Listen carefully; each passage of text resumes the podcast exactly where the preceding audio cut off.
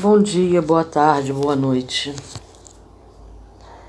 Estou aqui com o livro Reforma Íntima, Sem Martírio, psicografia de Vanderlei Soares de Oliveira, pelo Espírito Irmã Cedo For, editora do For, Educando Corações. Nossa proposta é apresentar algumas ideias-chave, com fins de meditação e autoaferição ou ainda para estudos em grupos que anseiem por buscar respostas sobre as intrigantes questões da vida interior. Se não entendermos realmente a razão de nossas atitudes, não reuniremos condições indispensáveis para o serviço renovador de nós próprios. Vamos à leitura do capítulo 14, cujo título é imunidade e imunidade psíquica. Então vamos iniciar aqui. Essa, essas últimas palavras aqui que eu li foram de Hermancy Dufour, explicando qual é o propósito, qual é a proposta deste livro. Capítulo 14 Imunidade psíquica. O médium que queira gozar sempre da assistência dos bons espíritos, tem de trabalhar por melhorar-se. O médium, que compreende o seu dever, longe de se orgulhar de uma faculdade que não lhe pertence, visto que lhe pode ser retirada, atribui a Deus as boas coisas que obtém no Evangelho segundo o Espiritismo, capítulo 28, item 29. Você pode adquirir este livro aí, através do Google. Em sebo, né? Tem muitos dos livros do Allan Kardec em sebos. Tá bom? Vamos lá. Vamos à leitura. As tarefas sucediam-se umas às outras no nosocômio Esperança. Para quem não sabe, o Macedo For trabalha com um grupo no Hospital Esperança, que foi uma obra de amor no plano espiritual fundada por Eurípides Barçanufo. O nome é nosocômio né, estão trabalhando no nosocômio. Nosocômio, eu fui buscar no Google, é um termo hospital. O termo hospital tem hoje a mesma acepção de nosocomio, de fonte grega, cuja significação é tratar os doentes, como nosodoshium quer dizer receber os doentes, tá? Então é isso que significa, em termo mais geral, seria hospital, tá bom? Isso quer dizer nosocômio, Hospital Esperança. Aquele que recebe os doentes. A obra de amor do apóstolo sacramentado, no caso aí o Barçanufo, tornou-se polo dispensador de bênçãos da complacente misericórdia. Esse hospital existe no plano astral e também existe no plano físico, em Minas. Naquela manhã, antes mesmo do sol afugentar a madrugada, preparávamos para mais uma caravana de aprendizado. Iríamos acompanhar Dona Maria Modesto Cravo em atividade de assistência fraternal, fraternal na Terra. Essa Maria Modesto Cravo, ela trabalhou no hospital eh, como diretora quando ela estava encarnada aqui na Terra, com esse nome, Maria Modesto Cravo. Convidamos uma pequena equipe de jovens que faziam seus primeiros estágios de aprendizado junto à crosta, depois de alguns meses de da adaptação pós-desencarne. Né? Pessoas que foram tratadas nesse Hospital Esperança né? e agora elas estavam aptas a receberem o aprendizado. Rumamos para o local previamente combinado. E lá já encontramos Dona Modesta. Vamos ver aqui. Foi Dona Modesta. Maria Modesto Cravo nasceu em Uberaba a 16 de abril de 1899 e desencarnou em Belo Horizonte a 8 de agosto de 1964. Uma das pioneiras do espiritismo em Uberaba, Minas Gerais. Atuou em devotamento junto ao Centro Espírita Uberabense e ao Lar Espírita. Médio de excelentes qualidades, trabalhadora incansável, incansável do amor ao próximo, é mulher de muitas virtudes, Dona Modesta, como era conhecida, foi a fundadora do, é, antigamente era chamado Sanatório né, Espírita de Uberaba. Hoje é chamado, se não me engano, Casa de Repouso. Voltado para tratamento dos transtornos mentais. Inaugurado em 31 de 12 de 1933 e em plena atividade até hoje. Foi nessa casa de amor que se tornou conhecido o valoroso companheiro Dr. Inácio Ferreira, médico psiquiatra e um dos baluartes do bem, que hoje trabalha também no nosocômio Esperança, no astral. Eles continuam trabalhando junto. Então, após os cumprimentos, ela explicou-nos a atividade com detalhes nesses, ter, nesses termos. Nossa intercessão dessa hora é providência de urgência em favor de Cesário, dedicado médio da, casa, da Seara Espírita. Nosso irmão tem se apresentado com disposições valorosas ao trabalho, razão pela qual as investidas espirituais perseguem-no com programação perseverante. Você vê, ele trabalha como médium da seara espírita. E por ele ter uma disposição valorosa ao trabalho, ele é perseguido. Aproximamos-nos do médio oferecendo liberdade aos jovens componentes da equipe. A cena era muito educativa. Cesário estava preparando-se para as atividades do dia em seu lar através da oração. No entanto, à porta de sua residência, uma chusma de almas postavam-se em atenciosa expectativa. Dom Juan Nagal, mexicano, falava sobre os espreitadores, né? Percebemos nítido halo magnético provindo das dependências de sua casa abrangendo larga faixa de espaço até a vizinhança, impedindo a entrada daqueles que certamente estavam à espreita da oportunidade para alguma iniciativa infeliz. Cesário preparava-se para sair e notamos intensa movimentação.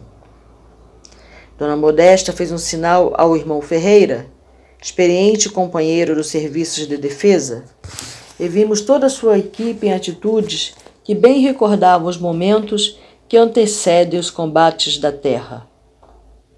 Cesário tomou a direção da rua com seu veículo e o vozerio da turba foi ouvido com estrondo.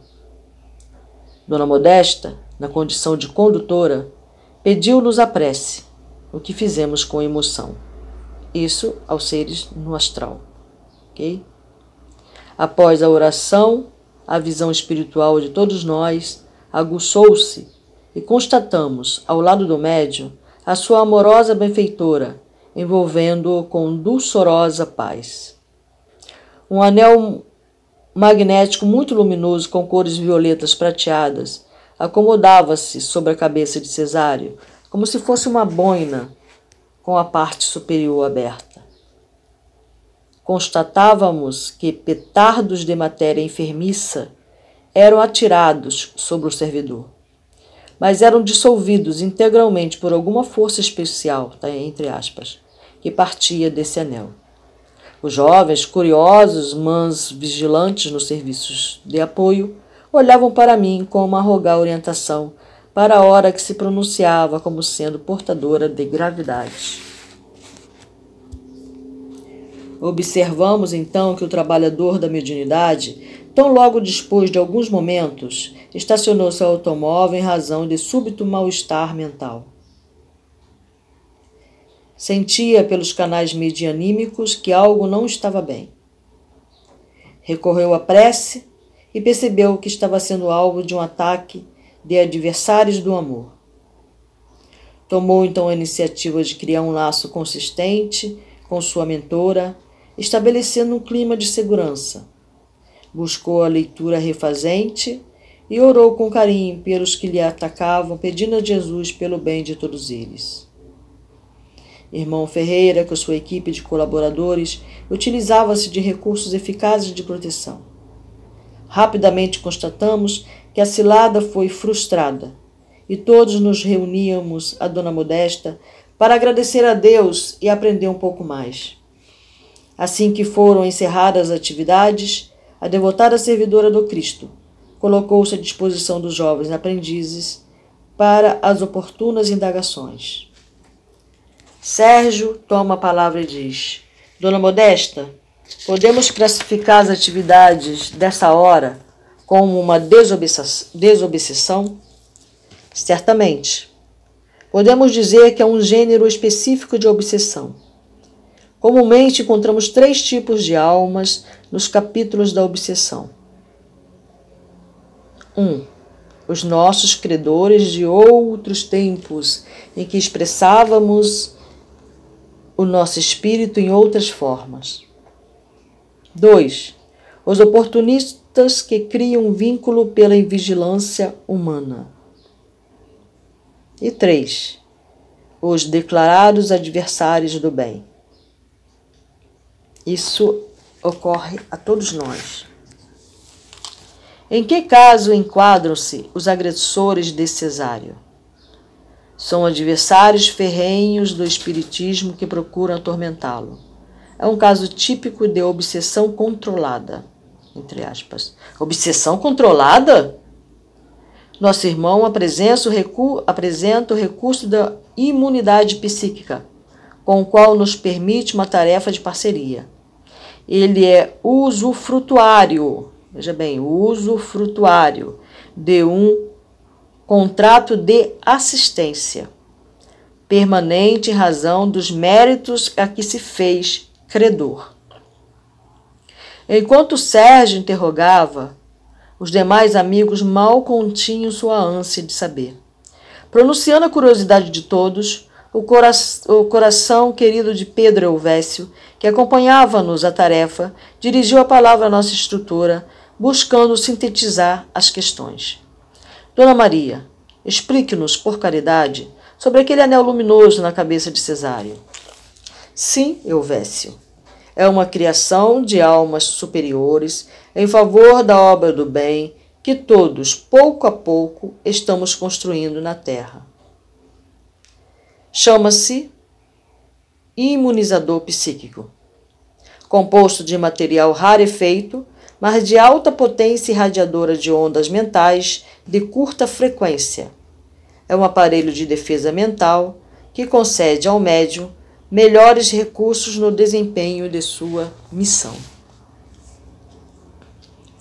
Tomado de um impulso, Rosângela, eu, eu me chamo Rosângela, outra integrante do grupo de nosso grupo que serviu com louvor as fileiras do protestanismo, Veja bem, ela não foi espírita, então ela foi o que a gente chama hoje de evangélica, que na realidade é protestanista. Todos os médios carregam esse anel? Não, né, minha jovem? O imunizador psíquico é uma concessão da misericórdia, fruto de um planejamento no tempo. Fruto de um planejamento no tempo. O que fez Cesário para merecê-lo? Será um, entre aspas, Espírito Santo com elevada missão? Na Igreja Católica a gente vê né, os santos com esse halo, não é isso? São Pedro, São José, São João, Santa Clara. E os maiores, né? Maria, os anjos, Jesus, todos eles têm esse halo. Tem essa imagem com esse halo na cabeça. Por isso ela perguntou: será um Espírito Santo, já que ela tem o conhecimento através do protestantismo? Com elevada missão, terá ele algum mandato diante de Deus? Cesário vem se dedicando à tarefa da educação de si mesmo, como todos os tarefeiros da nova revelação. Não é portador de missões especiais e nem dotado de grande elevação moral. Sua qualidade mais proeminente, por enquanto, é a devoção persistente que apresenta ininterruptamente durante duas décadas, décadas no serviço mediúnico socorrista de almas perturbadas. Quer dizer então que após um período de serviços de 20 anos, os médios podem receber semelhante graça? Compreendo sua terminologia considerando sua formação evangélica. Não se trata de graça, Rosângela, e sim de mérito, justiça e complacência divina. Que graça é algo que é dado é, gratuitamente, né? Nosso irmão perseverou durante esse tempo, mas além disso, integrou o escasso grupo dos servidores doutrinários que apresentam uma rara qualidade e qual é essa qualidade, dona Modesta? Cooperativismo cristão. Apesar de suas vivências doutrinárias restringirem-se a uma casa espírita, desde seus primeiros passos nos projetos doutrinários, tem se oferecido pelo bem de outras agremiações, desenvolvendo um estimável labor coletivo junto à Seara. Graças a isso, tem chamado a atenção dos inimigos da causa, que procuram desanimá-lo no ideal com sorrateiras armadilhas. Sua sincera disposição de melhoria espiritual é seu verdadeiro recurso imunizador. Todavia, algumas almas superiores analisaram o pedido de sua amável mentora para que lhe fosse prestado esse benefício pelo alento, para alento e estímulo. Sérgio mais uma vez retorna com outra pergunta. Será sensato entender essa concessão como prêmio? Prêmio, meu filho, à luz do Evangelho, significa recurso para trabalhar mais. E nosso companheiro na carne já entendeu isso. Ele tem claramente estabelecido para si mesmo a consciência da, entre aspas, concessão da qual foi alvo e com que objetivos lhe foi outorgada, lhe foi dada. Tão logo foi implantado o entre as anel em seu cérebro, ele passou a experimentar uma maior capacidade de domínio interior, que suavizou as dores íntimas e ampliou-lhe as percepções extrafísicas. Sua avaliação, entretanto, ao invés de convergir para uma ideia vaidosa de dotes morais adquiridos ou virtudes conquistadas, conduziu-se para o que expressa as intenções nobres do plano superior em relação ao seu dever, ou seja, amparo para melhor servir. Dessa forma, regime de parceria que amadurece a cada dia, temos condições de manter as obsessões de nosso irmão sob controle rigoroso e proveitoso. Perdoe minha infantilidade, dona Modesta, mas não posso deixar de expor meu pensamento. Não haveria aqui alguma parcialidade na ajuda a Cesário? Absolutamente, Sérgio, não existe. Não se sinta tão infantil por perguntar. É um raciocínio comum para quem veio da Terra há tão pouco tempo como você. Pediria ao nosso Elvésio que pudesse ler para nós aquele conhecido trecho de O Livro dos Médios para esclarecimento de todos.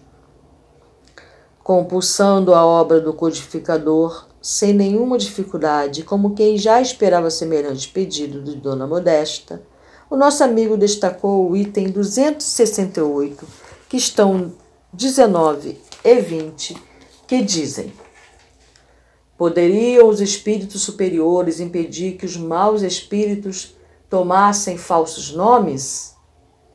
Certamente que o podem. Porém, quanto piores são os espíritos, mais obstinados se mostram e muitas vezes resistem a todas as injunções.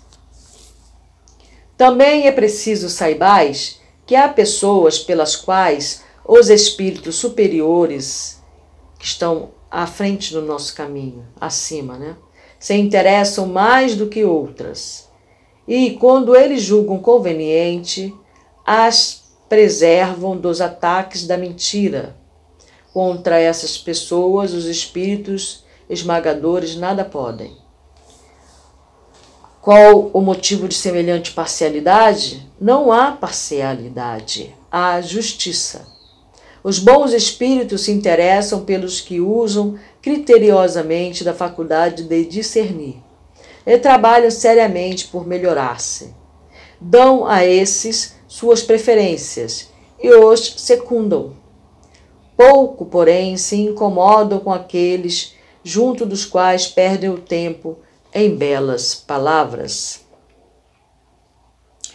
Terminada a leitura, como nada mais restasse a perguntar, nossa instrutora concluiu com orientações que somente poderiam vir de um coração tão generoso e experiente nas questões da mediunidade. O médium em questão não está isento de sua luta autoeducativa em razão dos, entre aspas, anéis defensivos? E sempre tem sido lembrado sobre isso nas suas incursões noturnas fora do corpo. Esse artefato de proteção é implantado no corpo sutil, entre o cérebro e o corpo perispiritual. Corpo perispiritual é aquilo que a gente chama de espírito, uma forma geral.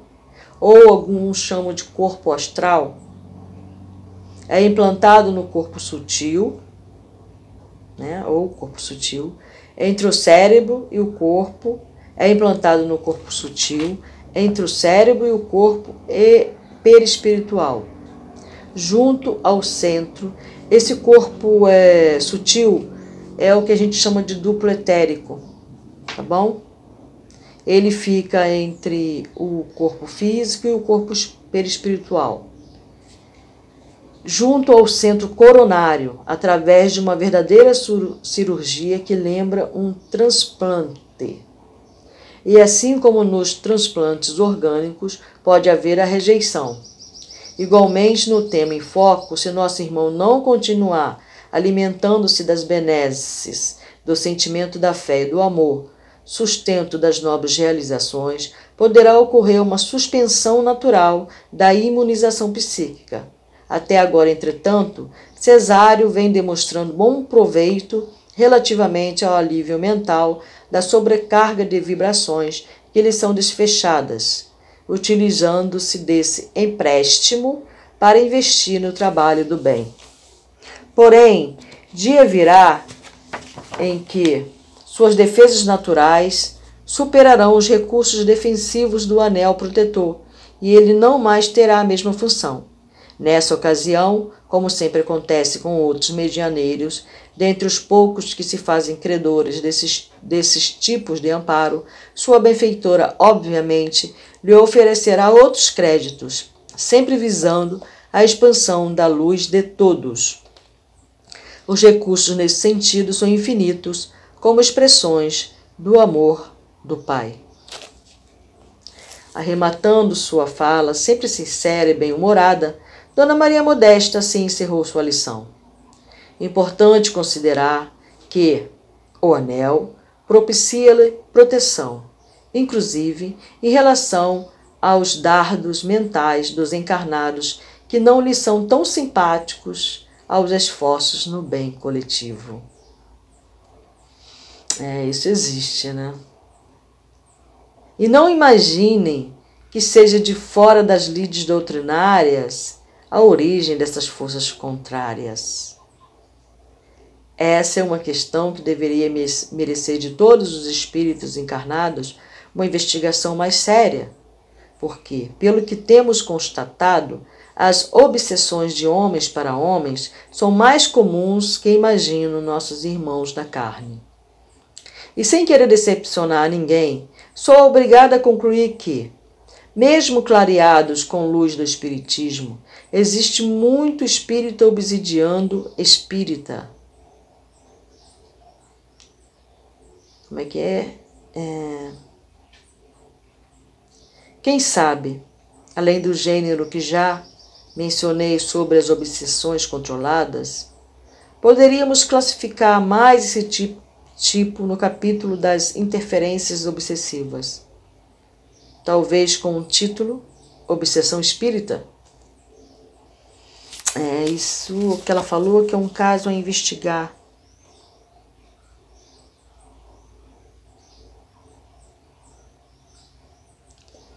Essa é uma questão que deveria merecer de todos os espíritos encarnados uma investigação muito séria. Porque, pelo que temos constatado, as obsessões de homem para homens são mais comuns que imagino nossos irmãos na carne. É. Isso não significa que eu não esteja obsidiando. é, acho que essa obsessão de irmão para o irmão é tipo assim: o irmão, esse irmão que tem esse halo, que tem essa proteção, que está em pleno desenvolvimento de sua luz, em pleno desenvolvimento do seu ser, e que é percebido e sentido por outros irmãos que estão na mesma luta, mas que por motivos diversos não conseguem alcançar o que eles veem ele alcançando sentem inveja desse irmão. O sentido da palavra certa é esse: inveja, ciúmes. E aí ele começa a achar que esse outro irmão é soberbo, que ele é, se acha mais do que os outros, que aí começa a procurar defeitos no trabalho dele, começa a achar que ele está é, fingindo, duvida de quando ele fala, né? Lá dentro da tem essa essa psicofonia, né? Então, quando ele faz a psicofonia, eles acham que ele que está inventando, coisa desse tipo. Então, o irmão que está ali, que olha para ele e vê tudo isso, está obsidiando ele, se torna um obsessor dele, se torna um perseguidor. Esse irmão provavelmente vai chegar perto dele e vai tentar diminuir o que ele fez. Vai, vai conversar com ele, vai trazer palavras de dúvida, vai tentar colocar dúvidas na própria mente do médium.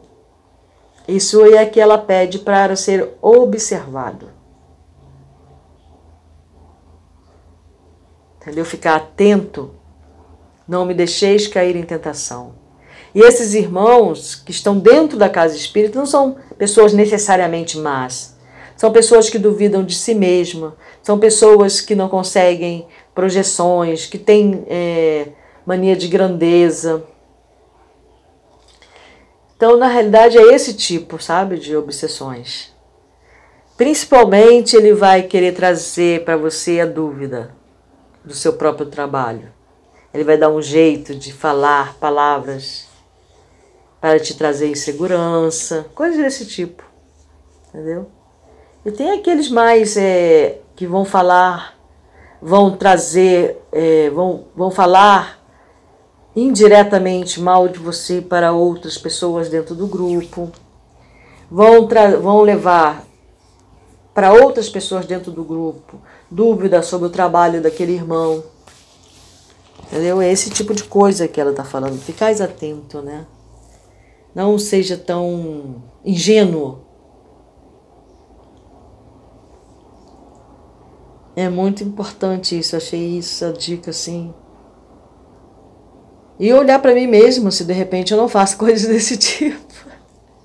Porque a gente pode estar tá fazendo, né? E sem perceber coisas desse tipo.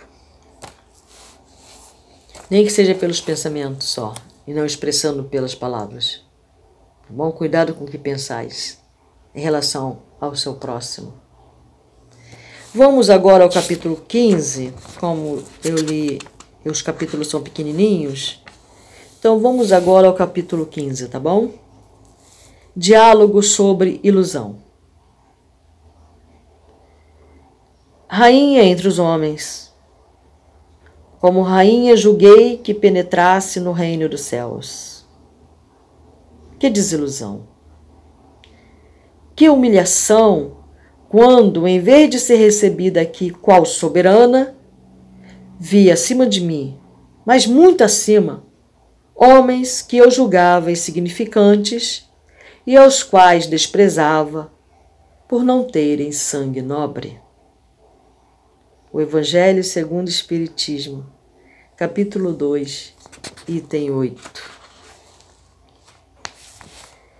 O que são ilusões?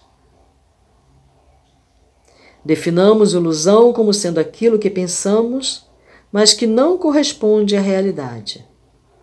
São percepções que nos distanciam da verdade. Existem, em relação a muitas questões da vida, tais como metas, culturas, comportamento, pessoas, fatos. A pior das ilusões é a que temos em relação a nós, a auto-ilusão. Né? A autoilusão de que, ah, eu não faço isso com outros irmãos. Imagina se eu vou obsidiar outros irmãos, por exemplo, né? E sempre pensa, será que eu estou sendo obsidiada por outros irmãos? A gente nunca pensa, será que eu estou obsidiando outros irmãos? Outras pessoas? Dentro da família? Entre os amigos? Qual a causa das ilusões?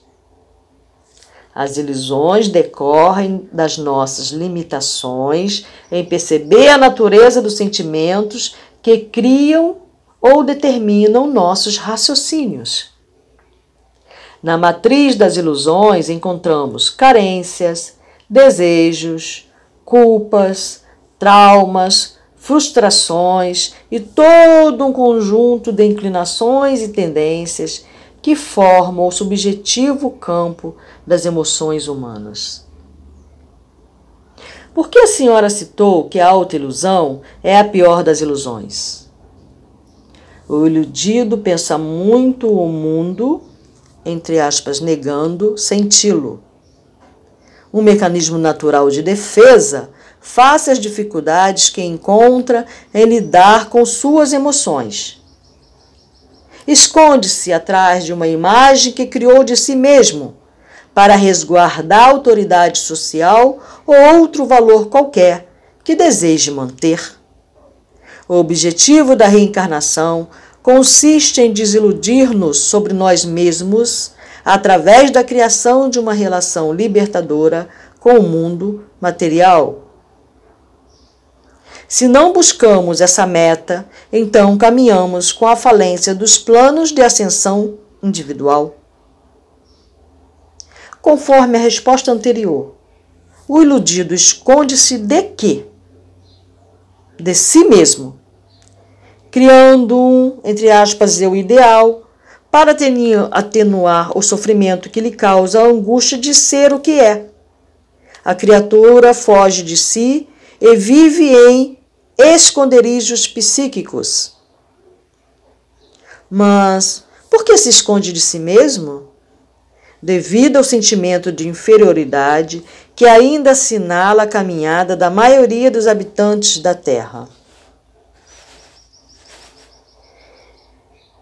Iludimos-nos através de um mecanismo defensivo contra a nossa própria fragilidade que pouco a pouco vamos extinguindo. Negar o que se sente e o que se deseja é o objetivo desse mecanismo. Uma forma que a mente aprendeu para camuflar o sentimento de inferioridade da qual o espírito se conscientizou em algum instante de sua peregrinação evolutiva. Então, iludimos-nos para nos sentirmos um pouco melhores Seria isso? Autoilusão é aquilo que queremos acreditar sobre nós mesmos, mas que não corresponde à realidade do que verdadeiramente somos.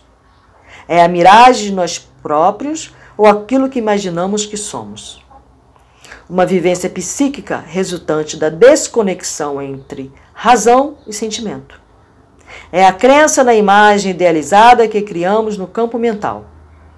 É aquilo que pensamos que somos e desejamos que os outros creiam sobre nós. Nós, espíritas, temos ilusões? Responderei com clareza e fraternidade. Sim, muitas ilusões. O iludido, quando ambicioso, atinge sem perceber as raias da usura. Quando ele é um dominador, chega aos cumes da manipulação. Quando vaidoso, guinda-se aos pântanos da supremacia pessoal. Quando cruel, atola-se ao lamaçal do crime. Quando astuto, atira-se às vivências da intransigência. Quando presunçoso, escala os cumes da arrogância. E mesmo quando esclarecido espiritualmente, lança-se aos píncaros do exclusivismo, ostentando qualidades que muita vez são adornos frágeis com os quais esnobam superioridade que supõem possuir. Poderia dizer a nós, espíritas, algo sobre nossas ilusões? Existe uma tendência à autossuficiência entre os depositários do conhecimento espírita. Discursam sobre a condição precária em que se encontram, assumindo a condição de almas carentes e necessitadas. Todavia, diametralmente oposto a isso, é, diametralmente oposto, é, como é que se fala? igualmente de ambos os lados, né? o positivo e o negativo ali diametralmente oposto. Diâmetro. Expliquei nada, né? Agem como se fossem salvadores do mundo, com todas as respostas para a humanidade. Essa incoerência na conduta é, povo, é provocada pela ilusão que criaram do papel do espírita no mundo. O espiritismo é excelente. Nós espíritas nem tanto. Nessa condição real, para quem deseja assumir uma posição ideal perante si mesmo, é a de almas que apenas começamos a sair do primitivismo moral. Alegremos-nos por isso. Essa autossuficiência seria o orgulho? O orgulho promove essa condição. É a mais enraizada manifestação da ilusão. É a ilusão de querer ser o que imaginamos que somos. Essa é a pior ilusão. A autoimagem falsa e superdimensionada de nós mesmos. Essa autoilusão é sustentada por uma cultura de convenções acerca do que seja ser espírita, um resquício do velho hábito religioso de criar estampas pelas quais serão reconhecidos os seguidores de alguma doutrina. Ela fala aí espírita, espírita, espírita, mas isso é, serve para todas as facções, digamos assim, religiosas, né? Seja hinduísta, seja evangélico ou protestante, né? Seja o que seja, tá? É importante isso para todos. Isso está relacionado a todos os seres humanos, seja qual, qualquer fé que ele projeta, que ele segue. Tá bom? Nesse caso, a ilusão desenvolvida chama-se ideia de grandeza. Muitas pessoas desejariam sair prontas para testemunho após pequenos exercícios de espiritualização aonde ele frequenta, seja no centro espírita, umbandista, candomblessista, seja budista, né? seja messiânico, né? da igreja messiânica, seja de um templo Sheichonuei. Entretanto, por ignorar a sua real condição espiritual, fazem da casa doutrinária um templo de aquisição da agilitude imediata. Esqueci de dizer, né? nas, nos locais de cerimônias auascas. em que serve o chá, a ayahuasca, também. Fazem da casa doutrinária ou do, do, do lugar consagrado a esta cerimônia, né? Cadê? De aquisição da agilitude imediata, né? Quando toma o chá e conecta-se com a natureza, né? Com a mãe Gaia, com o universo, sente essa conexão ali quando está na força, né? E aí já se sai dali achando que já adquiriu a angelitude. Querem sair prontos e perfeitos das tarefas e estudos? Quando o objetivo de tais iniciativas é capacitar de valores intelecto-morais para repensar caminhos e encontrar respostas para as encruzilhadas da alma nas refregas da existência. O que é essa autoimagem falsa? Uma construção mental que se torna a referência para nossas movimentações perante a vida. É uma cristalização mental, né? A gente, quando estuda epífise, né? quando a gente estuda sobre esse, esse mecanismo que nós temos, né? É, que a gente chama de pineal, essa glândula, né? E que a gente costuma dizer que ela está cristalizada. Né? E a Huasca, o rapé, trabalha em cima dessa descristalização. É uma cristalização mental, uma irradiação que cria uma rotina escravizante nos sentimentos, permitindo-nos viver somente as emoções em uma, entre aspas, faixa de segurança a fim de não perdermos o status de, da criatura que supomos ser e queremos que os outros acreditem que somos. O que pensamos sobre nós, portanto, determina a imagem mental indutora dos valores íntimos. Se o raciocínio sofre distorções da ilusão, então viveremos sem saber quem somos. Como é construída essa autoimagem? através das vivências intelecto-afetivas de todos os tempos desde a criação. Onde ela permanece? No corpo mental. Né? Para quem não sabe, nós temos aí, segundo descoberta aí, que chegou aqui para nós, nós temos aí vários corpos, nós não temos só esse corpo de carne. Nós temos o duplo etérico, segundo é, o espiritismo que eu estou falando, tá? Nós temos, no espiritismo ele reconhece o corpo, duplo etérico, o perispírito, campo mental inferior, campo mental superior, corpo búdico e corpo átma. São sete corpos, tá bom? É, vamos estudar sobre isso, né? É isso aí. Então, eu estava na pergunta, né? É, como é construída essa autoimagem? Tá.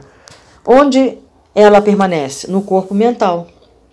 Sua maior expressão é conhecida pelas operações do departamento da imaginação no reino da mente.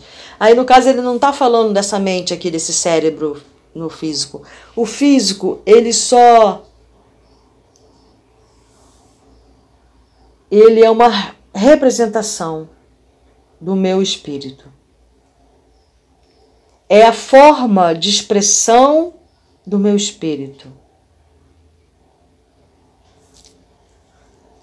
Tá bom? Isso que é esse corpo, essa forma, que deram o nome de Rosângela, que deram o nome para vocês, né? Essa é a forma de expressão do meu espírito, buscando o próprio crescimento pessoal, tá bom? Então, essa autoimagem, ela é construída através das vivências intelecto-afetiva de todos os tempos desde a criação. Então, desde o tempo que eu fui criada, eu vou construindo essa autoimagem. Ela não foi construída exatamente agora, nesse instante, nesta única vivência, no meu caso, nesses 60 anos de vivência no planeta. Ela está sendo construída, né? de forma em forma de vivência em vivência, de experiência em experiência. Onde ela permanece? No corpo mental. Quer dizer que além da autoimagem, temos um, entre aspas, eu real diferente do eu crístico que ainda não conhecemos? Sim, temos um eu real que estamos tentando ignorar há milênios. Essa, entre aspas, parcela de nós é a sombra. É interessante, né? Porque dentro do, das, das pessoas que fazem a cerimônia da UAS, que participam dessas cerimônias, que estão é, desenvolvendo a sua espiritualidade dentro desta, desta destas cerimônias, digamos assim, né, através do rapé, procura o rapé como instrumento, procura a ayahuasca como instrumento, tá? Para é, acessar esse campo mental, na realidade, né? Para é, quebrar essa autoimagem ilusória, por exemplo, né? Ela fala, as pessoas desse, dessa, desse grupo falam muito sobre sombra, usa muito esse termo. Então vamos lá, essa parcela de nós é a sombra da qual queremos fugir. Todavia, o contato com essa zona inconsciente revela-nos não só motivos de dor e angústia, mas igualmente a luz que ignoramos está em nossa intimidade, à espera de nossa vontade para utilizá-la. Vou ler de novo, tá? Quer dizer que além da autoimagem temos um eu real, diferente do eu crístico que ainda não conhecemos? Sim, temos um eu real que estamos tentando ignorar há milênios. Essa parcela de nós é a sombra da qual queremos fugir. Então, o eu real é a sombra. Todavia, o contato com essa zona inconsciente, ou seja, onde encontra-se esse eu real, revela-nos não só motivos de dor e angústia, mas, igualmente, mas também a luz que ignoramos está em nossa intimidade à espera da nossa vontade para utilizá-la. Isso aqui é bastante interessante. Isso aqui me trouxe uma imagem criada pela é, compartilhamento de um irmão pós uma cerimônia da ayahuasca. Ele estava passando por um processo muito dolorido na vida dele. E aí ele disse que viu a sombra, provavelmente a dele, né? Ele viu uma sombra né, quando ele estava, né, que a gente chama de miração na ayahuasca, ele viu uma sombra e dentro e nessa sombra surgiu um raio de luz cortando esta sombra. E esse raio de luz, conforme ele foi adentrando a sombra, ele foi aumentando como uma gota, sabe? Ele foi aumentando essa energia da luz dentro da sombra. E eu fiquei e eu, eu fiquei tentando imaginar o que ele estava me, me passando, né? O que ele estava me ensinando na realidade, né? Eu fiquei com essa imagem gravada na minha mente. Então sempre quando eu penso em sombra, eu penso nessa imagem, vem essa imagem na minha mente. E que está sendo está vindo agora, né? Eu agradeço essa pessoa. Eu não vou dizer o nome, né? Muito obrigada. Muito obrigada por ter me revelado o que lhe foi revelado. Fiquei até emocionada agora. Aqui chamamos a atenção dos nossos parceiros de ideal para o cuidado com o processo da reforma interior. Existe muita idealização confundindo aprendizes que imaginam estar dando saltos evolutivos em direção a esse eu real. Entretanto, em verdade, estão se movimentando na esfera do eu idealizado. Poderia explicar mais profundamente essa questão dos saltos evolutivos? É um tipo de ilusão que normalmente assalta os religiosos de todos os tempos. Imaginam-se muito melhorados a partir do contato com alguma diretriz ou prática religiosa, e então passam a viver uma vida idealizada, um projeto de vir a ser, entre aspas. É uma ilusão de que se está fazendo a renovação, apenas uma idealização.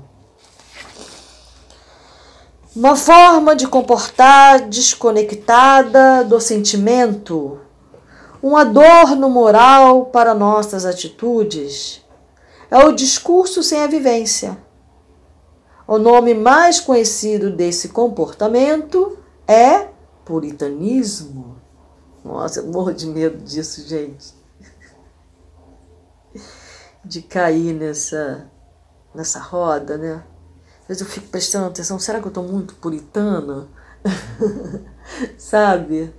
Porque o puritano, esse puritanismo ao qual ele se refere, é, Jesus chamava muita atenção para isso, ele chamava de hipocrisia. É, na Bíblia ele chamava de hipocrisia. Não sejais hipócritas, se preocupando muito com o externo. Né? Não fazeis orações diante do público, que a sua mão direita não sabe o que a sua esquerda faz. Ou seja, quando a gente faz para mostrar o quanto estamos purificados, né? e caímos nessa esse puritanismo, né?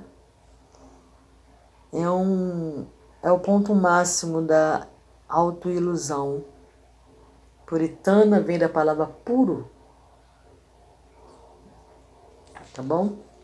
Como distinguir idealização de mudança verdadeira? Na idealização, pensamos o que somos e, como consequência, vivemos o que gostaríamos de ser, mas ainda não somos. É o hábito das aparências. Tem um capítulo anterior em que ela fala sobre isso, né?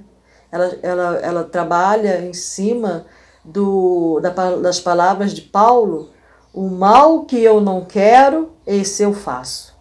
Mas o bem que eu quero, este eu ainda não faço. Né? Cai bem aí, né? Na reforma íntima, sentimos o que somos. E como consequência, vivemos a realidade do que somos com harmonia, ainda que cause muitos desconfortos. É o processo da educação paulatina. Na idealização, vive-se em permanente conflito por se tratar, em parte, de uma negação da realidade, enquanto na reforma autêntica a criatura consegue penetrar os meandros dos, entre aspas, sentimentos causais, encontrando uma convivência pacífica consigo e aceitando-se, sem se acomodar em direção a melhoras mensuráveis. Ou seja, ficar medindo a, a melhora, né? Como vencer nossas ilusões? Desapegando da falsa autoimagem, falsa que fazemos de nós mesmos, né? É isso mesmo que eu escrevi, desapegando da falsa autoimagem falsa que fazemos de nós mesmos, desapaixonando-se do eu. Para isso, somente o autoconhecimento. No livro do André Luiz, a primeira coisa que ele fala lá no livro Nosso Lar é sobre isso. Na filosofia né, de Platão, conheça-te a ti mesmo, né? Está lá no grego. Antes de querer conhecer o próximo, conheça-te a ti mesmo.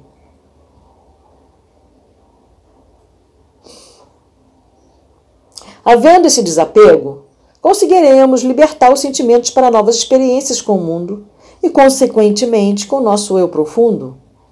isso desencadeará um processo de resgate de nós mesmos. Venceremos a condição de reféns de nosso passado escravizante, saindo da, entre aspas, roda viciosa das emoções, né, que em, outros, em outras vertentes chamam roda de sansara, perturbadoras, quais sejam o medo, a culpa e a insegurança. Nossa, está sendo muito para mim mesma. Eu estou emocionada, sabe? Eu estou e feliz ao mesmo tempo. O processo da desilusão custa sorver o fel da angústia, sorver, absorver, de saber quem somos e carregar o peso do sacrifício de cuidar dessa personalidade nova que renasce exuberante. Independente do quão doloroso seja, e acredite, é doloroso. É preferível experimentá-la no corpo a ter que purgá-la na vida espiritual. Assinalemos alguns exercícios de desapego dessa paixão que nutrimos pela imagem real que criamos de nós mesmos. Vamos a ela? Vamos a ele, né? Aos exercícios, a eles. Um, fazer as pazes com as imperfeições. Aí ele deu aqui, ela deu aqui um, dois, três, quatro, cinco, seis, sete, oito, nove, dez. Aí a gente vai afoitamente querer, né? Fazer todos os exercícios ao mesmo tempo. Às vezes um exercício desse vai durar uma vida inteira para que realmente consigamos é, torná-lo efetivo na nossa vida. É uma coisa diária, sabe? É uma meta. Então, a primeira meta: fazer as pazes com as imperfeições. Não é fácil? Ela não está dizendo aqui que é um exercício fácil. Como todo exercício, no início ele é sempre dolorido, né? Quando você começa a fazer um exercício físico, você começa a mexer com os seus músculos. Nossa, quanta dor, né? Aí você passa por um exercício maior, a dor continua. Você não desiste. Você continua, porque você quer ter um corpo perfeito, você quer ter um corpo bonito. Né? Então é isso. É tratar o músculo da alma. Fazer as pazes com as imperfeições. Dois, abandonar os estereótipos e aprender a se valorizar com respeito, ou seja, ter respeito para você mesmo. E abandonar aquilo que você tem como ideal, né? Os estereótipos, as referências do que seja esse ideal, né? Terceiro, descobrir sua singularidade, sua individualidade. Você é um indivíduo que se liga a outros indivíduos, tornando-se um só. Mas você é um indivíduo, você tem sua particularidade, sua singularidade. E viver essa singularidade com gratidão. Quarto, coragem para descobrir seus desejos, tendências e sentimentos. Quinto, exercitar a autoaceitação através do perdão, do auto-perdão. Sexto, munir-se de informações sobre a natureza de suas provas da onde vem esta aprovação? Entendeu? Eu estou aqui em provas. É, você está aqui em prova, em, em provas. Munice de informação sobre a natureza, da onde? A causa. O que me levou a minha prova, quando estou aqui em prova, sabe prova? Cada prova é individual. A minha prova não é a prova igual a prova do meu irmão, então não adianta eu querer copiar dele eu não vou passar, porque eu vou dar respostas erradas, já que a minha prova é diferente da dele. ok?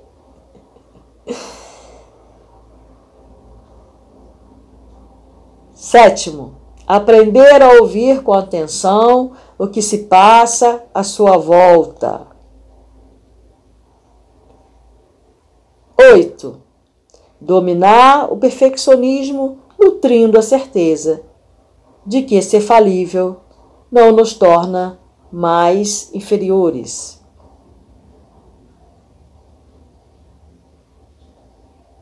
Nove, valorizar afetivamente as suas pequenas vitórias.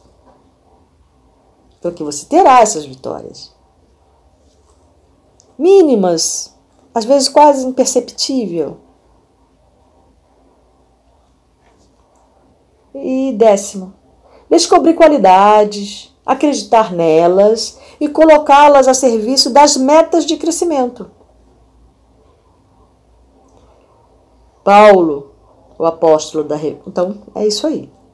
Paulo, o apóstolo da renovação, indica-nos uma sublime recomendação que nos compele a meditar na natureza de nossos sentimentos em torno da mensagem do amor. Sugerimos que essa seja nosso roteiro na vitória sobre as ilusões. Olhais para as coisas segundo as aparências? Se alguém confia em si mesmo que é de Cristo, pense outra vez isto consigo. Está em 2 Coríntios, capítulo 10, versículo 7. Então, nota da autora espiritual, Irmã Cedufu. As perguntas desse texto foram proferidas pelo médium, Vanderlei. Tá bom? É... Bom, terminamos por hoje. Eu fiquei emocionada. Você pode perguntar, mas por que você ficou tão emocionada? Porque hoje no rapé, antes de eu fazer essa leitura, eu fiz um rapé. E eles vieram me chamando a atenção. Mas eu perguntei, eu fiz o rapé com aquela intenção. E eles vieram falar comigo. Me chamar a atenção mesmo, né? Não bronca. Me chamar a atenção. Eu pedi orientação sobre isso, como que eu poderia melhorar isso, né? E hoje eu já iria, antes de fazer o rapé, eu já iria fazer a leitura deste livro, né? É a sequência. E aí veio o capítulo anterior, que foi interessantíssimo, né? Mas esse capítulo aí, né? Veio assim como lição, sabe? Diálogo sobre ilusão. Nossa, caiu sobre mim como uma bênção. Eu agradeço imensamente a espiritualidade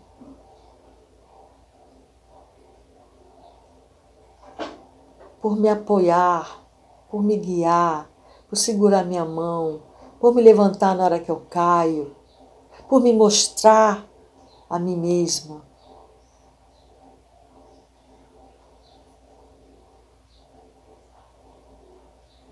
Por me ajudar neste autoconhecimento. Mesmo quando eu não quero ver, ou finge que não estou vendo. Gente fala, não, olha só isso aqui, ó. É fantástico isso. É fantástico. Você poder ter essa força. Mesmo quando você olha para você e fala, puxa, pensei que eu era tanto, tão. Mas eu estou tão, tão, tão, tão distante. Ai, cara, é uma coisa maravilhosa a vida.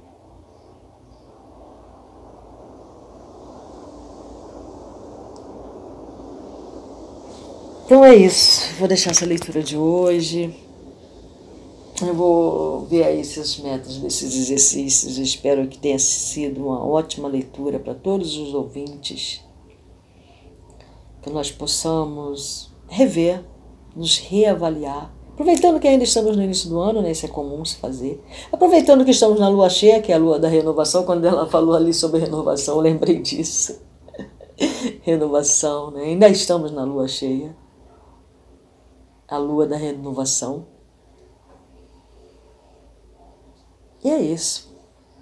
Para frente e para o alto. Louvado seja Deus.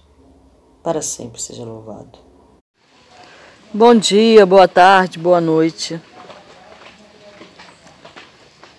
Estou aqui num local que para mim é, é tudo. Mais tarde vai acontecer uma cerimônia aqui. E aqui estou. Para receber a medicina que cura todos os meus corpos. Vou ler aqui o livro Obreiros da Vida Eterna, coleção A Vida no Mundo Espiritual, livro 4 no último capítulo, para nos situar, foi desdobrado, foi resgatado, né? Chegou o fim da forma do Dimas. É, ainda não, André Luiz nos, nos revela, né? Que muitas vezes quando nós estamos, nosso corpo já está ali, entre aspas, morto. Só está nosso corpo, não mais o nosso espírito. Mas nós ainda estamos em processo de renascimento, em processo de voltar de onde nós viemos. O capítulo de hoje é o título Prestando Assistência. Vamos ver o que André tem para nos ensinar hoje. Meus companheiros de missão pareciam menos interessados em seguir o caso Dimas durante a noite. Inclusive Jerônimo, reservando-se para a continuidade do esforço no dia imediato. Quando nos caberia transportá-lo até o abençoado abrigo de Fabiano. Não se verificava o mesmo quanto a mim. Desembaraçando-me dos laços físicos noutro tempo, não conseguira efetuar observações educativas para o meu acervo de conhecimentos. O choque sensorial no transe, para minha personalidade ainda desatenta ante as questões do espírito eterno, impedira-me a análise minuciosa do assunto. Agora, porém, a oportunidade poderia fazer mais luz em minha alma quanto à posição dos recém-desencarnados antes da inumação do envoltório grosseiro. Inumação, vamos abrir aí um adendo. Enterramento. Expondo ao assistente meu propósito de aprender, recebi dele a mais ampla permissão. Poderia visitar a residência de Dimas à vontade, lá permanecendo durante as horas que desejasse. A aquiescência de Jerônimo, a anuência de Jerônimo enchia-me de prazer não só pela ocasião de enriquecer-me na esfera prática, mas também porque o fato em si era bastante expressivo. Pela primeira vez, um companheiro de trabalho com autoridade suficiente concordava com meu desejo de o um mínimo operário. O consentimento, portanto, representava preciosa conquista. Constituía liberdade instrutiva com a responsabilidade da minha consciência e a confiança de meus superiores hierárquicos. Deixando a casa transitória, que é a casa de Fabiano, em plena noite, vi-me em breve no ambiente doméstico onde o amigo se desfizera dos elos da matéria mais espessa. Entrei. A casa enchia-se de amigos e simpatizantes, encarnados e desencarnados. Não se articulavam quaisquer serviços de defesa. Notei que havia trânsito livre pelos grupos de variadas procedências. Em recuado canto, ainda ligado às vísceras inertes pelo cordão fluídico prateado que ainda não tinha sido cortado, tá? Permanecia Dimas, no regaço da genitora, ao pé de dois amigos que, cuidadosos, o assistiam. A nobre matrona reconheceu-me comovida, apresentando-me aos companheiros presentes do astral. Um deles, Fabriciano, acolheu-me prestativo interessando-se pelos informes atinentes ao desenlace. Relatei-lhe os trabalhos pormenorizadamente. Em seguida, o interlocutor passou a explicar-se. Sempre tive por Dimas sincera admiração, pelo proveitoso concurso que soube oferecer-nos. Integro a comissão espiritual de serviço que vem atendendo aos necessitados por intermédio dele nos últimos seis anos. Foi sempre assíduo nas obrigações, bom companheiro, leal irmão. Surpreso com as referências, indaguei. Ah, desse modo, comissões de colaboração permanente para os médios em geral? Não me reporto à generalidade, redarguiu o interlocutor, porque a, a mediunidade é título de serviço como qualquer outro, e há pessoas que pugnam pela obtenção dos títulos mas desestimam as obrigações que lhes correspondem. Gostaria de certo do intercâmbio com nosso plano, mas não cogitam de finalidades e responsabilidades. Em vista disso, não se estabelecem conjuntos de cooperação para os médios em geral, mas apenas para aqueles que estejam dispostos ao trabalho ativo Há muitos aprendizes que não ultrapassam a fronteira da tentativa da observação. Desejariam um caminho bem aplainado, exigindo a convivência exclusiva dos espíritos genuinamente bondosos. Experimentam a luta construtiva por meio de sondagens superficiais e, a primeira dificuldade, abandonam compromissos assumidos. A aquisição da fortaleza moral não prescinde das provas arriscadas e angustiosas. Entretanto, em face das exigências naturais do aprendizado, dizem-se feridos na dignidade pessoal. Não suportam a aproximação de infelizes encarnados ou desencarnados, estacionando a menor picada de dor. Para semelhantes experimentadores, seria extremamente difícil a formação de equipes eficientes representativas de nosso plano. Não se sabe quando estão dispostos a servir, se recebem faculdades intuitivas, pedem incorporação, se contam com a evidência, querem a possibilidade de exteriorizar fluidos vitais para os fenômenos de materialização. Escutei as observações sensatas do novo amigo registrando-lhe a nobreza da alma, passei a considerações íntimas acerca da tarefa que nos levara até ali. Porque se formara a expedição destinada a socorro de servidor que dispunha de amigos de tamanha competência moral, Fabriciano demonstrava conhecimentos elevados e condição superior. O obsequioso amigo, porém, evidenciando extrema acuidade perceptiva, antes que eu fizesse qualquer pergunta inoportuna, acrescentou: Não obstante nossa amizade ao médium, não nos foi possível acompanhar-lhe o transe. Temos delegação de trabalho, mas no assunto entrou em jogo a autoridade de superiores nossos que resolveram proporcionar-lhe proporcionar repouso, o que não nos seria possível prodigalizar-lhe caso viesse diretamente para nossa companhia. A palestra conduzia-se a interessantes ângulos de problema da morte. Seduzido pelas considerações, interroguei sobre o que já sabia mais ou menos, a fim de poder penetrar particularidades mais significantes. Nem todas as desencarnações de pessoas dignas contam com o amparo de grupos socorristas? Nem todas, confirmou o interlocutor. Todos os fenômenos do decesso contam. Decesso é, abrindo um adendo aí, é óbito, tá?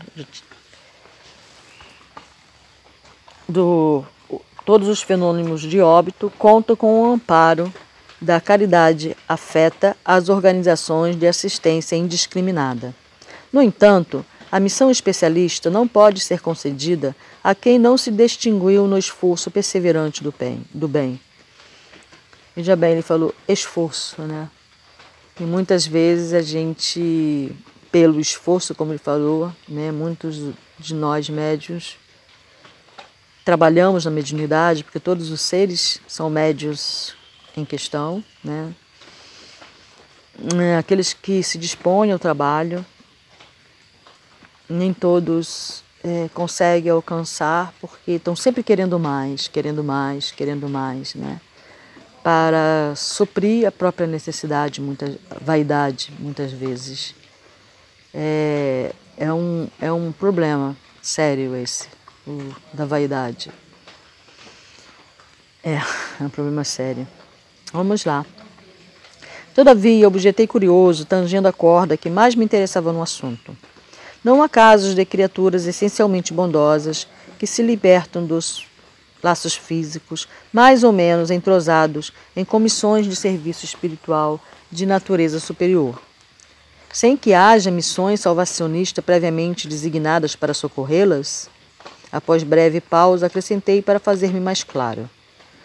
Vamos que Dimas estivesse em ligação recente com a sua comissão de trabalho e desencarnasse sem o cuidado de um, de um grupo socorrista. Seria deixado à mercê das circunstâncias? Riu-se Fabriciano com franqueza e retrucou. Isso poderia acontecer. Temos precedentes. De maneira geral, ocorrem semelhantes casos com os trabalhadores aflitos por conseguir de qualquer modo a desencarnação, alegando necessidades de repouso. Muitas vezes, no fundo, são criaturas bondosas, mas menos lógicas e pouco inteligentes. Na semana finda, por exemplo, observamos um caso dessa natureza. Respeitável senhora, jovem ainda, pelas disposições sadias que demonstrou no campo da benemerência social, foi ligada à dedicada corrente de serviço organizada por amigos nossos. Verificando-se, contudo, pequenas rusgas entre ela e o esposo, e tendo conhecimento da imortalidade da vida além do sepulcro, desejou a pobre criatura ardentemente morrer. Todos, tolas leviandades do marido bastaram para que maldissesse o mundo e a humanidade. Não soube quebrar a concha do personalismo inferior e colocar-se a caminho da vida maior. Pela cólera, pela intemperança mental, criou a ideia fixa de libertar-se do corpo de qualquer maneira, embora sem utilizar o suicídio direto.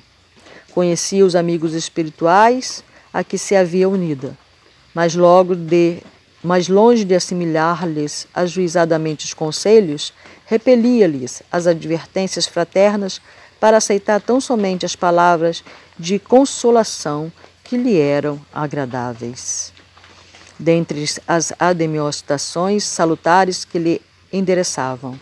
E tanto pediu a morte, insistindo por ela, entre a mágoa e a irritação persistente, que veio a desencarnar em manifestação de icterícia complicada com o simples surto gripal. Tratava-se de verdadeiro suicídio inconsciente, mas a senhora, no fundo, era extraordinariamente caridosa e ingênua.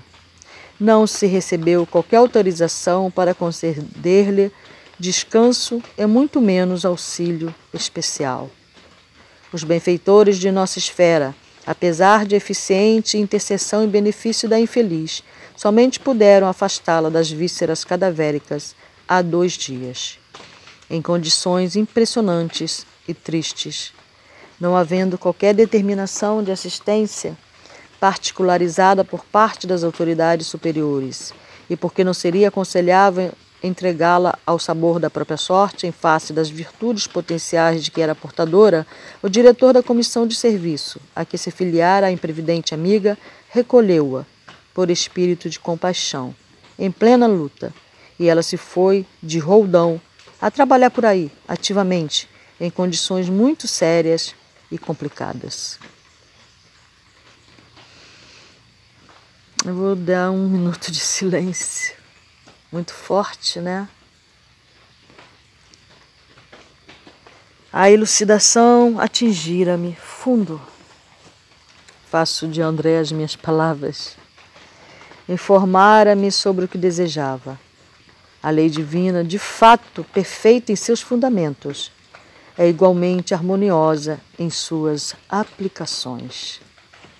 Fabriciano, estampando belo sorriso, aduziu: Não frutifica a paz legítima sem a semeadura necessária. Alguém, para gozar o descanso, precisa, antes de tudo, merecê-lo. As almas inquietas entregam-se facilmente ao desespero, gerando causas de sofrimento cruel.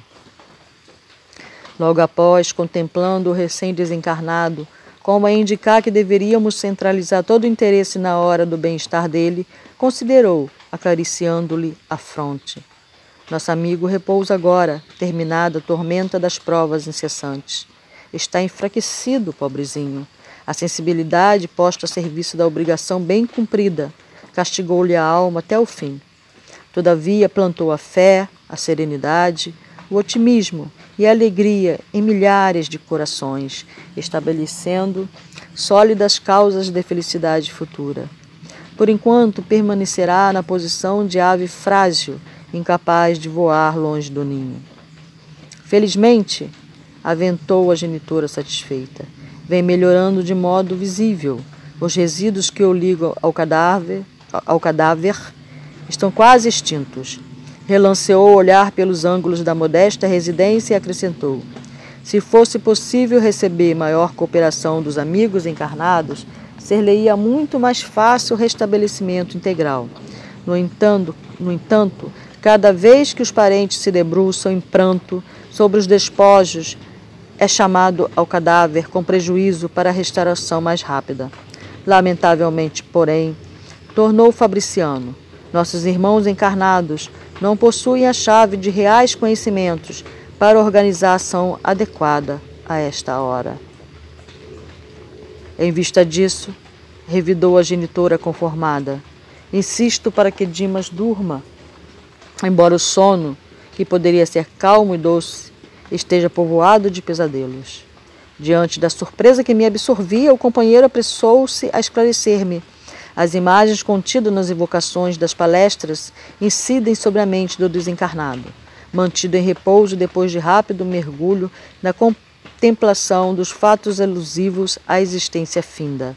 Não somente as imagens, por vezes nossos amigos presentes, fecundos nas conversações, sem proveito, exumem com tamanho calor a lembrança de certos fatos que trazem aqui alguns dos protagonistas já desencarnados. As afirmações ouvidas incitaram minha curiosidade. Fabriciano, entretanto, desejando prodigalizar-me experiência direta, aconselhou: Espere alguns minutos na sala contígua, onde os despojos recebem a visitação. Obedeci. O velório apresentava o aspecto usual: flores perfumadas, semblantes sisudos e conversações discretas. Ao pé do cadáver, propriamente considerado, os amigos sustentavam reserva e circunspecção. A poucos passos, todavia, davam-se asas ao anedotário vibrante sobre o amigo em trânsito para, entre aspas, outro mundo. Pequenas e grandes ocorrências da vida do morto eram lembradas com graça e vivacidade. Acerquei-me da roda compacta em que se falava a respeito dele. Certo rapaz dirigiu-se a cavaleiro muito idoso, perguntando: Coronel, recebeu a conta? Por enquanto não, respondeu o velhote interpelado, preparando fumo de rolo para cigarro à moda antiga. Mas não me preocupo pela demora. Dimas, foi sempre bom camarada e os filhos não olvidarão o compromisso paterno. Questão de tempo. Interessada em ressaltar as qualidades distintas do falecido, revelando suas boas disposições de historiador municipal, prosseguiu. Dimas era um homem interessante e excepcional. Sempre lhe invejei a serenidade. Em matéria de prudência, raras pessoas conheci semelhantes a ele.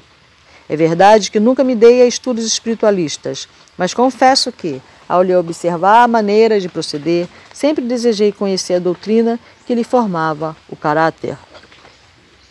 Até aí tudo muito bem. Embora a invocação dos débitos do morto, o credor apenas pronunciava palavras de estímulo e paz. Todavia, no estado atual da educação humana, é muito difícil alimentar por mais de cinco minutos conversação digna e cristalina numa assembleia superior a três criaturas encarnadas. O comentarista modificou a diapasão de voz, olhou na direção do cadáver e observou em tom confidencial. Poucos homens foram de boca segura como este. Conheci Dimas faz muitos anos e estou certo de que foi testemunha ocular do pavoroso crime que nunca se desvendou. Que nunca se desvendou para os juízes da terra. Após ligeira pausa, acendeu o cigarro e perguntou, reaguçando a curiosidade dos ouvintes: Nunca souberam? Os presentes mostraram silenciosa negativa. Vai para 30 anos, continuou o narrador. Dimas residia ao lado de nobre família que guardava consigo valiosos patrimônios de coletividade relativamente à orientação pública. Desse agrupamento doméstico, superiormente conceituado na apreciação geral, emanavam ordens e benefícios da mais elevada expressão para o bem-estar de todos. Como não ignoravam, não, não ignoram, há três decênios a vida no interior ainda conservava a expressiva herança do Brasil imperial. A economia centralizada mantia a Casa Grande simbólica, onde se traçavam roteiros para o serviço popular. Situado na vizinhança de residência feudal como essa, nosso amigo levava a existência humilde de trabalhador, organizando o futuro de homem de bem. O cavaleiro, insciente dos problemas do espírito, enunciou nomes, enunciou nomes relacionou datas e lembrou brejeiramente certos pormenores, prosseguindo com maliciosa jacosidade. Jacosidade, qualidade de jo jocoso, jocosidade. Ato dito jocoso. Não explicou muito, né? Nosso dicionário. Certa noite, pela madrugada, conhecido chefe político saía do palacete residencial pelos fundos, acompanhado de uma senhora que aparentava excessiva despreocupação consigo mesmo ao despedir-se com intempestiva manifestação de afeto, terminado o estranho adeus e vendo-se sozinho, o Dom Juan deu alguns passos para a retirada, espiou cauteloso em torno e ia continuar a marcha, quando reparou que alguém lhe observara a intimidade com a esposa de respeitável amigo.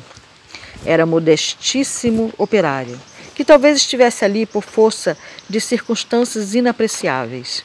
O político um de um salto.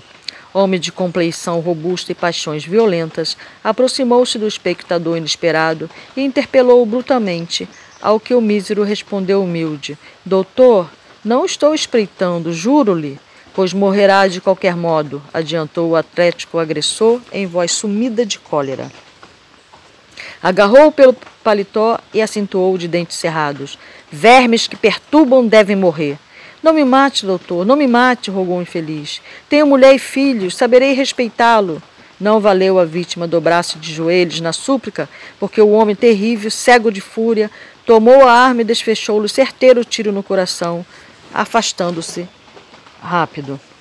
Dimas, tendo observado os fatos a curta distância, gritou, fazendo-se ouvir pelo assassino, que o reconheceu pelas exclamações. Em seguida, correu no sentido de amparar o ferido, que entretanto nem chegou a gemer.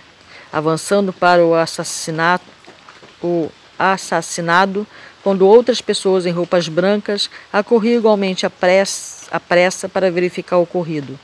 Manteve-se o cavaleiro de qualquer atitude suspeitosa. No entanto, chamado a esclarecimento pelas autoridades, ele que tudo sabia, nada revelou. Protegeu o morto nas, nos funerais. Dispensou-lhe extremos cuidados extensivos à família. Portou-se como cristão fiel, esquivando-se, contudo, ao fornecimento de quaisquer indícios para que o criminoso fosse capturado, alegando desconhecer qualquer minúcia dos fatos que deram motivo ao acontecimento. E o caso policial foi encerrado, na suposição de latrocínio. A única testemunha, que era ele, considerava preferível o silêncio ao escândalo que traria enormes dissidências domésticas e sociais.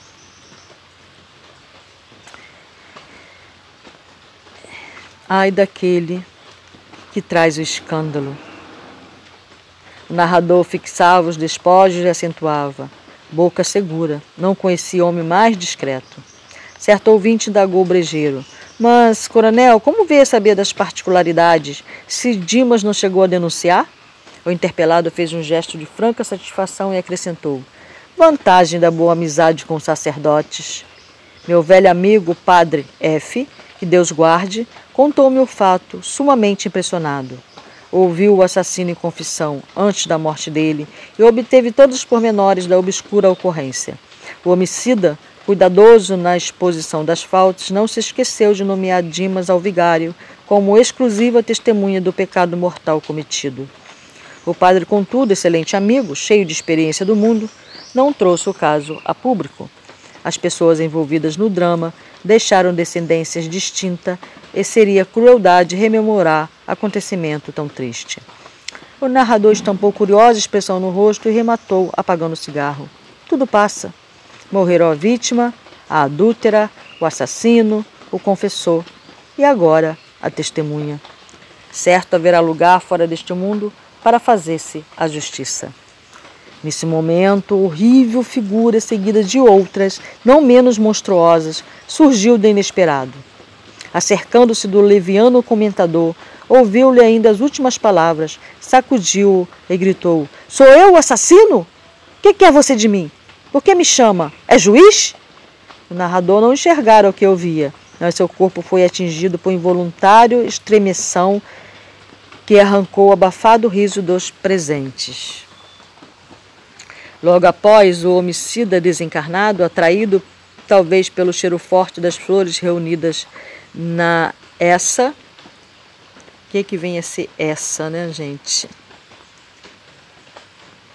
Estrado sobre o qual se põe o caixão com o defunto, em cerimônias fúnebres. Improvisada, teve a perfeita noção do velório. Abalou-se precipitado, pondo-se na contemplação do morto. Reconheceu-o, estampou um gesto de profunda surpresa, ajoelhou-se e gritou: Dimas, Dimas, pois também tu vens para a verdade? Onde estás, bom amigo, que me velaste a falta com o véu da caridade sem limites? Socorre-me, estou desesperado. Onde encontrarei minha vítima para suplicar o perdão de que necessito? Ajuda-me ainda, tem compaixão. Deve saber o que ignoro. Socorre-me, socorre-me. Ao lado do infeliz em rogativa, diversas entidades sofredoras permaneciam estáticas. Mas Fabriciano surgiu inesperadamente e ordenou aos invasores afastamento imediato. Limpa a câmara, o novo amigo dirigiu-se a mim observando. Garanto que este grupo entrou nesta casa por invocação direta. Narrei-lhe, impressionado o que vira, ouviu-me calmamente e ponderou. A observação feita por nós mesmos é sempre mais valiosa Dimas, não obstante dedicado à causa do bem e compelido a grande esforço de cooperação na obra coletiva, descuidou-se de incentivar a prática metódica da oração em família no santuário doméstico. Por isso tem defesas pessoais, mas a residência conserva-se à mercê da visitação de qualquer classe. A elucidação era significativa. Comecei a compreender a razão do sentimentalismo prejudicial da família inconformada. Desejando, porém, fixar o aprendizado da noite sobre assunto atinente à desencarnação, perguntei: Nosso amigo recém-liberto terá ouvido a súplica do irmão desventurado? Geme sob terrível pesadelo nos braços maternos, explicou Fabriciano solícito, ao recordar o fato relatado. Desde alguns minutos acompanhamos a agitação dele, reparando que recebia choques desagradáveis por meio do cordão final. Ouvindo e vendo os quadros invocados? Insisti perguntando. Não chegou a ver nem a ouvir integralmente, em face da perturbação espontânea, mas vislumbrou, sentiu, oprimiu-se, torturou-se, prejudicando a reconquista de si mesmo. As forças mentais estão revestidas de maravilhoso poder. Indicando os grupos que continuavam conversando, acentuou sem aspereza: nossos amigos da esfera carnal são ainda muito ignorantes para o trato com a morte. Em vez de trazerem pensamentos amigos e reconfortadores, preces de auxílio e vibrações fraternais, atira aos recém-desencarnados as pedras e os espinhos que deixaram nas estradas percorridas. É por isso, por enquanto, os mortos que entregam despojos aos solitários necrotérios da indigência são muito mais felizes. Ainda não havia terminado de todo as considerações quando a esposa de Dimas, num acesso de pranto, levantou-se do leito em que repousava e adiantou-se para o cadáver, repetindo-lhe o nome comovedoramente. Dimas, Dimas, como ficarei? Estaremos separados então para sempre? Como Fabriciano se dirigisse apressado para o quarto humilde em que permanecia o desencarnado acompanheiro. A genitora do médio havia esfor esforços para, fazia esforços para contê-lo mas em vão. Pelo fio prateado estabelecera-se vigoroso contato entre ele e a companheira, porque Dimas se ergueu, cambaleante, apesar do carinho materno. Estava lívido, semilouco. Avançou para a sala mortuária, rogando paz, mas antes que pudesse aproximar-se muito dos despojos, Fabriciano aplicou energias de prostração na esposa imprudente, que foi novamente conduzida ao leito, agora sem sentidos. Enquanto Dimas voltava ao regaço materno, menos aflito. O amigo esclareceu-me sereno. Há situações em que o drástico deve ser medida inicial. Nosso irmão muito fez pela harmonia dos outros durante a existência e merece libertação pacífica. Sinto-me, pois, no dever de garanti-lo para que se desembarace dos últimos resíduos que ainda o inclinam à matéria densa. Outros amigos e afeiçoados do médio chegaram ao ambiente doméstico, interessados em ajudá-lo, e como a noite ia muito alta, despedi-me dos companheiros, pondo-me de regresso ao acolhedor asilo de Fabiano. No outro dia, ao me avistar, disse-me o assistente Jerônimo após a saudação inicial: Espero, André, que o velório lhe tenha trazido úteis e instrutivos ensinamentos. Sim, o estimado assistente falava com muita propriedade e razão. Eu aprendera muito durante a noite. Aprendera que as câmaras mortuárias não devem ser pontos de referência à vida social, mas recintos consagrados à oração e ao silêncio. Bom, hoje a leitura foi com menos comentário, né, da minha parte. Isso é um caso sério, né? Um caso sério. É... Está chegando a minha hora. Ah, daqui uns 30 anos, creio eu. Creio eu. Ainda há tempo de eu preparar os meus filhos para esta hora. Espero que ainda haja tempo.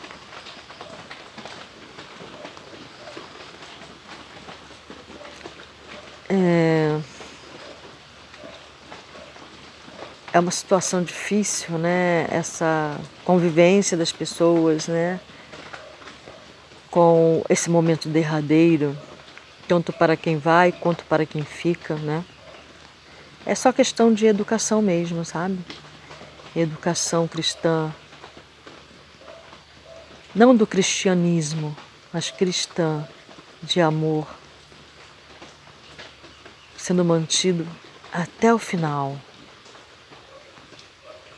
A consciência, né? Trazer a consciência de que naquele momento ali você também está ajudando ao seu ser amado que está de partida.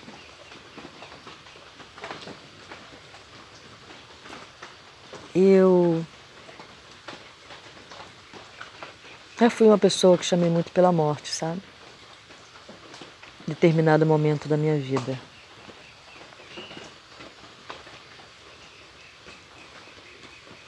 Foram momentos difíceis. Mas eu sei que tudo passa mesmo quando a gente se arrepende sinceramente renascemos das nossas cinzas e do nosso carvão, do nosso carvão, né? Como fala um rezo que eu gosto muito de ouvir. Eu entrei pelo caminho do autoconhecimento e amo, e amo e agradeço muito a André Luiz, como meu irmão amado, que nos traz tanta informação e que eu me esforço para transformar em sabedoria. A maledicência está por todo canto, por todas as conversas, em todo lugar. E algumas vezes eu ainda participo, né? Distraidamente, me deixando levar pelo, pela reunião social. Vigiai e orai. Vigiai e orai. Vigiai e orai.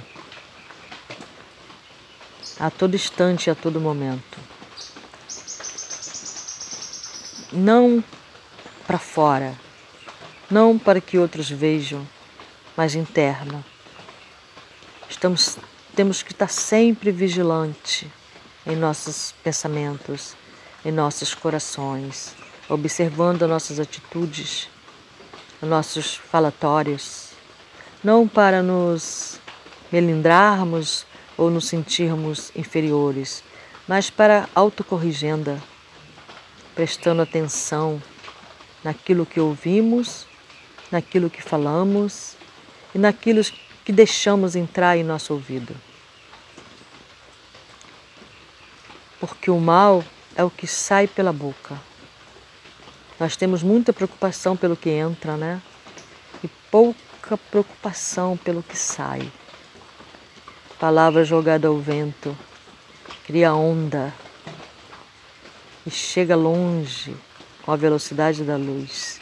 Não tem como a gente. Não tem um fio que puxe essas palavras de volta, sabe? Então, observemos, não só no velório, mas nas reuniões, o que falamos, o que pensamos, o que fazemos em nosso dia a dia.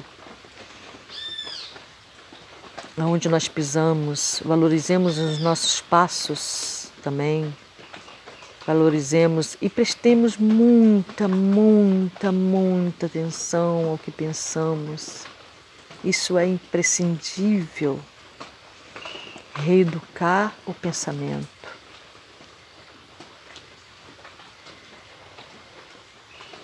Louvado seja Deus, para sempre seja louvado. Espero de todo o meu coração e minha alma que as palavras escutadas aqui nesses podcasts entrem em vossos corações, em vossas mentes, lhes levem a reflexão, a autorreflexão e entendamos a importância da vida, do viver com retidão. Em nome daquele ser divino que se fez presente em nosso planeta, recebendo o nome de Jesus, eu deixo essas palavras em suas almas.